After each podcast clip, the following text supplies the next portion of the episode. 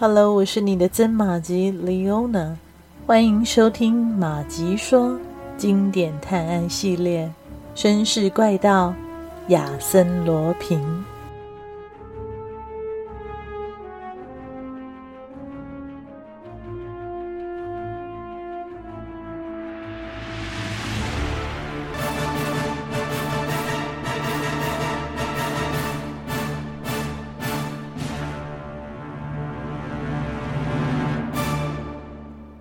德瓦纳起床发现城堡被洗劫时，第一个想到的就是画家维尔蒙。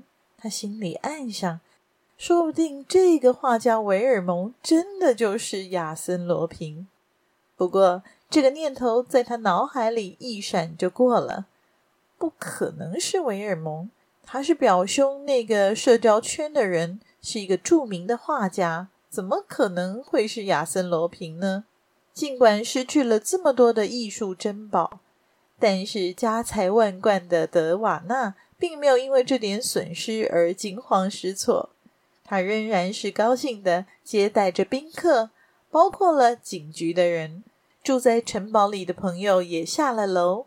宾客们都各自做了一番介绍后，发现好像少了一位客人，那就是画家维尔蒙。他的缺席再度引起了德瓦纳的怀疑。他想起昨天晚餐时的那个笑话。就在德瓦纳疑惑的时候，维尔蒙笑着走进了大厅，边走边说：“我来迟了，真抱歉了。”“哪里哪里，您忙了一夜，迟到也无可厚非呀。您应该知道消息了吧？”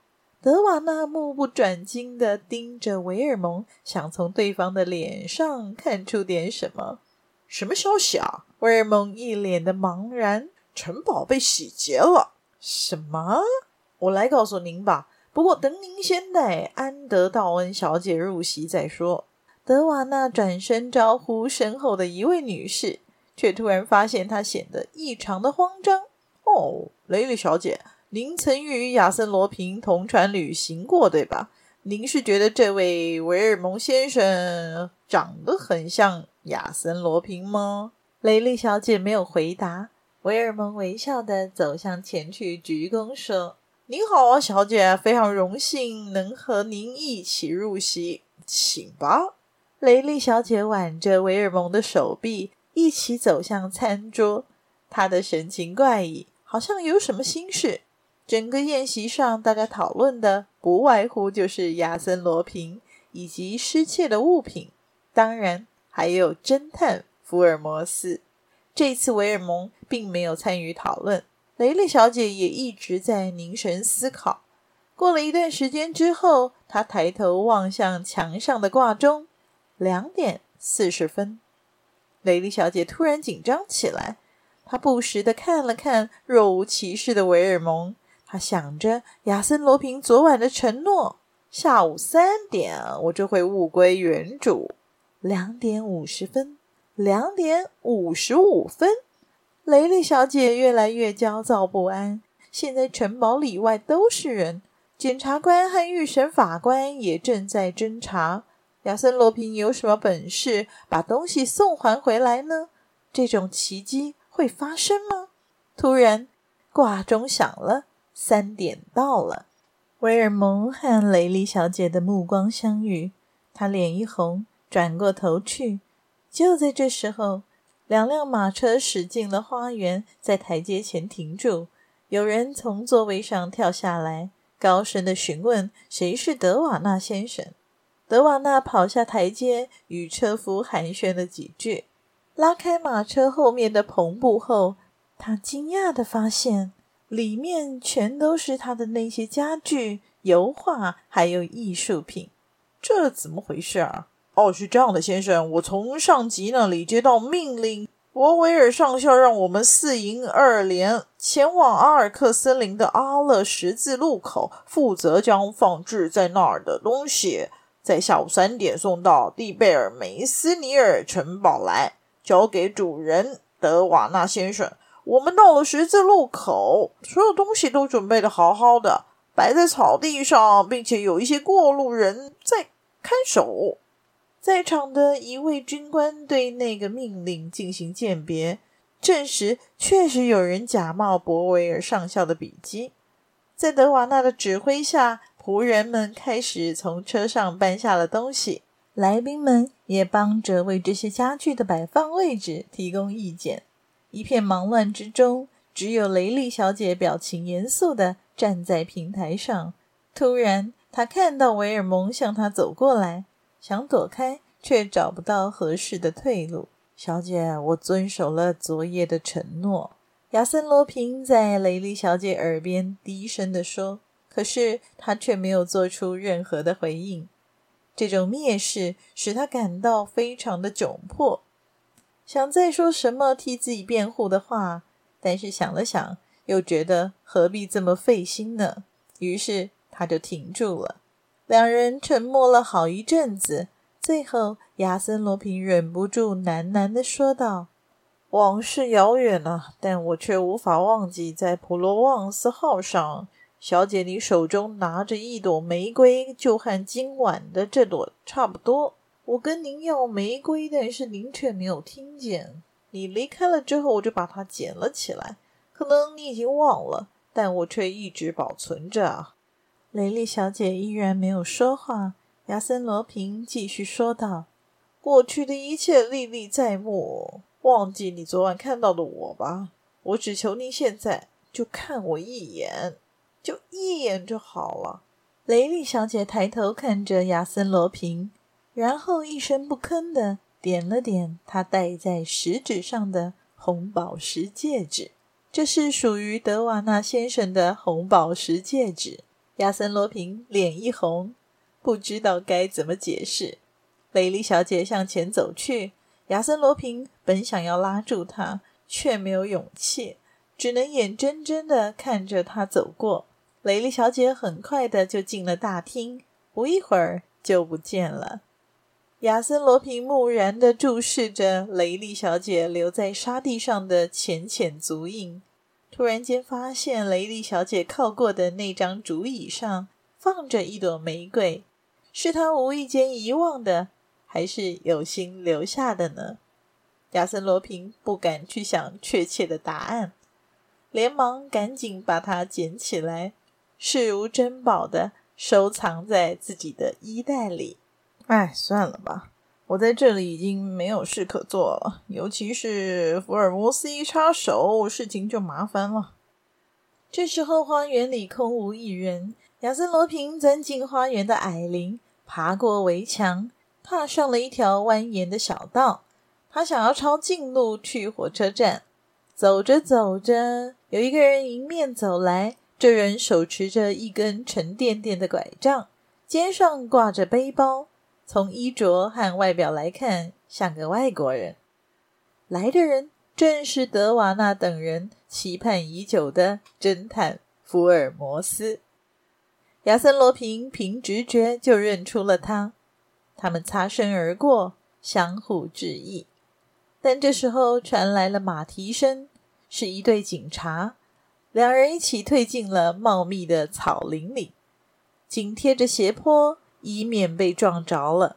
最后一个警察走过去之后，福尔摩斯站直了身子，拍掉了泥土。他的背包被荆棘绊住了。亚森·罗平过去帮他解开。谢谢你啊，先生。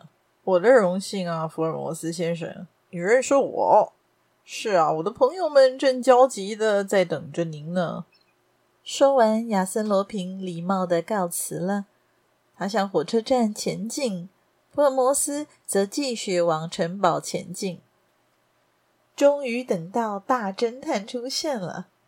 不过，当所有人发现这位名声响亮的人物，竟然跟一般人的外表看起来差不多时，不免有些失望。尽管如此，德瓦纳还是充满热情的欢迎着他的到来。哦，大师，您终于到了！我有派车专门去车站接您啊，您没见到吗？怎么还有欢迎仪式啊？大侦探出奇的冷漠。德瓦纳知趣地打住了话题。简单的叙述了昨晚的盗窃案以及今天的怪事，当然也提到了地道、福尔摩斯脸上出现了一丝愤怒，但想到还有地道的秘密还没有解决，福尔摩斯暂时放下怒气的说道：“好吧，我们尽快找找，同时尽可能别让外人参加。”这句话显然是指在座的所有人。德瓦纳只好将侦探带进大厅里详谈。侦探听完后说道：“如果你昨晚没有提到那些难解的句子的话，维尔蒙先生是不会得手的。他一直在寻找这个秘密。您的意思是说啊，真真该死啊！维尔蒙居然真的就是亚森罗平？”福尔摩斯没有再多说什么，他在房里来回的踱步，思索着，然后坐下来。翘起双腿，闭起双眼。德瓦纳不敢打扰这位行事有些怪异的侦探，只好出去吩咐仆人招待客人。等他再度回来的时候，福尔摩斯正趴在走廊上细细的查看，并发现这一路滴了许多的蜡油，一直到楼梯上面。您从中推论出什么了吗？差不多吧。不过现在的重点是地道的秘密。这儿有个教堂是吗？对，离这儿约两三百公尺处有个教堂的废墟，罗洛公爵就安葬在那儿。请通知您的司机到小教堂附近等我们。我的司机还没回来。您认为地道通到小教堂是依据什么样的迹象呢，先生？福尔摩斯打断他的话。请给我一架梯子和一把手电筒。德瓦纳有些惊讶地说：“啊，梯子和手电筒？是的，请快一点。”德瓦纳显得十分尴尬，按铃叫来了仆人。两件东西送来之后，侦探像个指挥官一般的发出严厉且明确的命令：“把梯子靠在书桌上，放在蒂贝尔梅斯尼尔这个词的左边，再向左。”向右，停。我们先来看字母 H，能往那个方向转动吗？德瓦纳抓住字母 H，惊讶的叫道：“是的，能向右转四分之一圈。”哦，我的天啊！再把字母 R 推进去，又抽出来。德瓦纳推动字母 R，里面似乎有什么东西启动了。很好。现在把梯子移到右边，字母 L 可以打开，就像打开小窗那样。德瓦纳郑重地抓住字母 L，它果然打开了。接着，从第一个字母到最后一个字母的那部分书架开始转动，露出了地道口。没错了，这正验证了那些句子。什么？H 指的就是斧头。R 是空气，L 是翅膀，H 是盘旋，R 是颤动，L 是张开。二之六之十二，也就是这个词的第二、第六跟第十二个字母。啊，原来是这样啊！我明白了。只是如果亚森·罗平是从里面钻出来的，那他又从哪里钻进去的呢？哦，你看，所有的机关都在这里，就像钟的发条，可以从背面找到所有字母。他只需要在这一边操纵就行了。福尔摩斯转亮了手电筒，来吧，去找另一个出口。走地道，你有把握找到？是啊，没问题。福尔摩斯和德瓦纳沿着湿漉漉的地道一路走到了尽头。又爬上了三段十二级的台阶，在他们的上方装着与入口相同的机关，用同样的方法旋转后，一块花岗石移开了。这就是罗洛公爵的墓碑，浮雕上有蒂贝尔梅斯尼尔几个字。一直走向上帝，就是指教堂。侦探兴奋地朝小教堂走去。出乎意料的是，德瓦纳的车正停在那儿。他们走到车前，司机向主人报告说：“维尔蒙先生叫我来小教堂等先生和先生的朋友。”维尔蒙在哪儿？在火车站附近。哦，对了，这是他让我交给先生的朋友的。司机把一个小包裹递了过去。福尔摩斯打开捆在外面的绳子，拆开了两层包装纸，里头是一只表。我的表！天哪，他拿走了你的表！我的天哪！福尔摩斯佩服的笑了。确实是个对手啊！在返回城堡的路上，侦探一直都没说话，一脸严肃，两眼直瞪着前方。沉默的模样让人捉摸不透。到了城堡，德瓦纳小心翼翼地招待着这位朋友。关于发生的一切，福尔摩斯始终没有发表更多的言论，最后只是简单的以铿锵有力的口吻说道：“我承认他确实是个对手，有朝一日我会逮住他的。世界太小了。”总有机会再相逢，到时候福尔摩斯和亚森·罗平一定会有一场精彩的对决。感谢您的收听，我是曾马吉，绅士怪盗亚森·罗平，我们下集再续。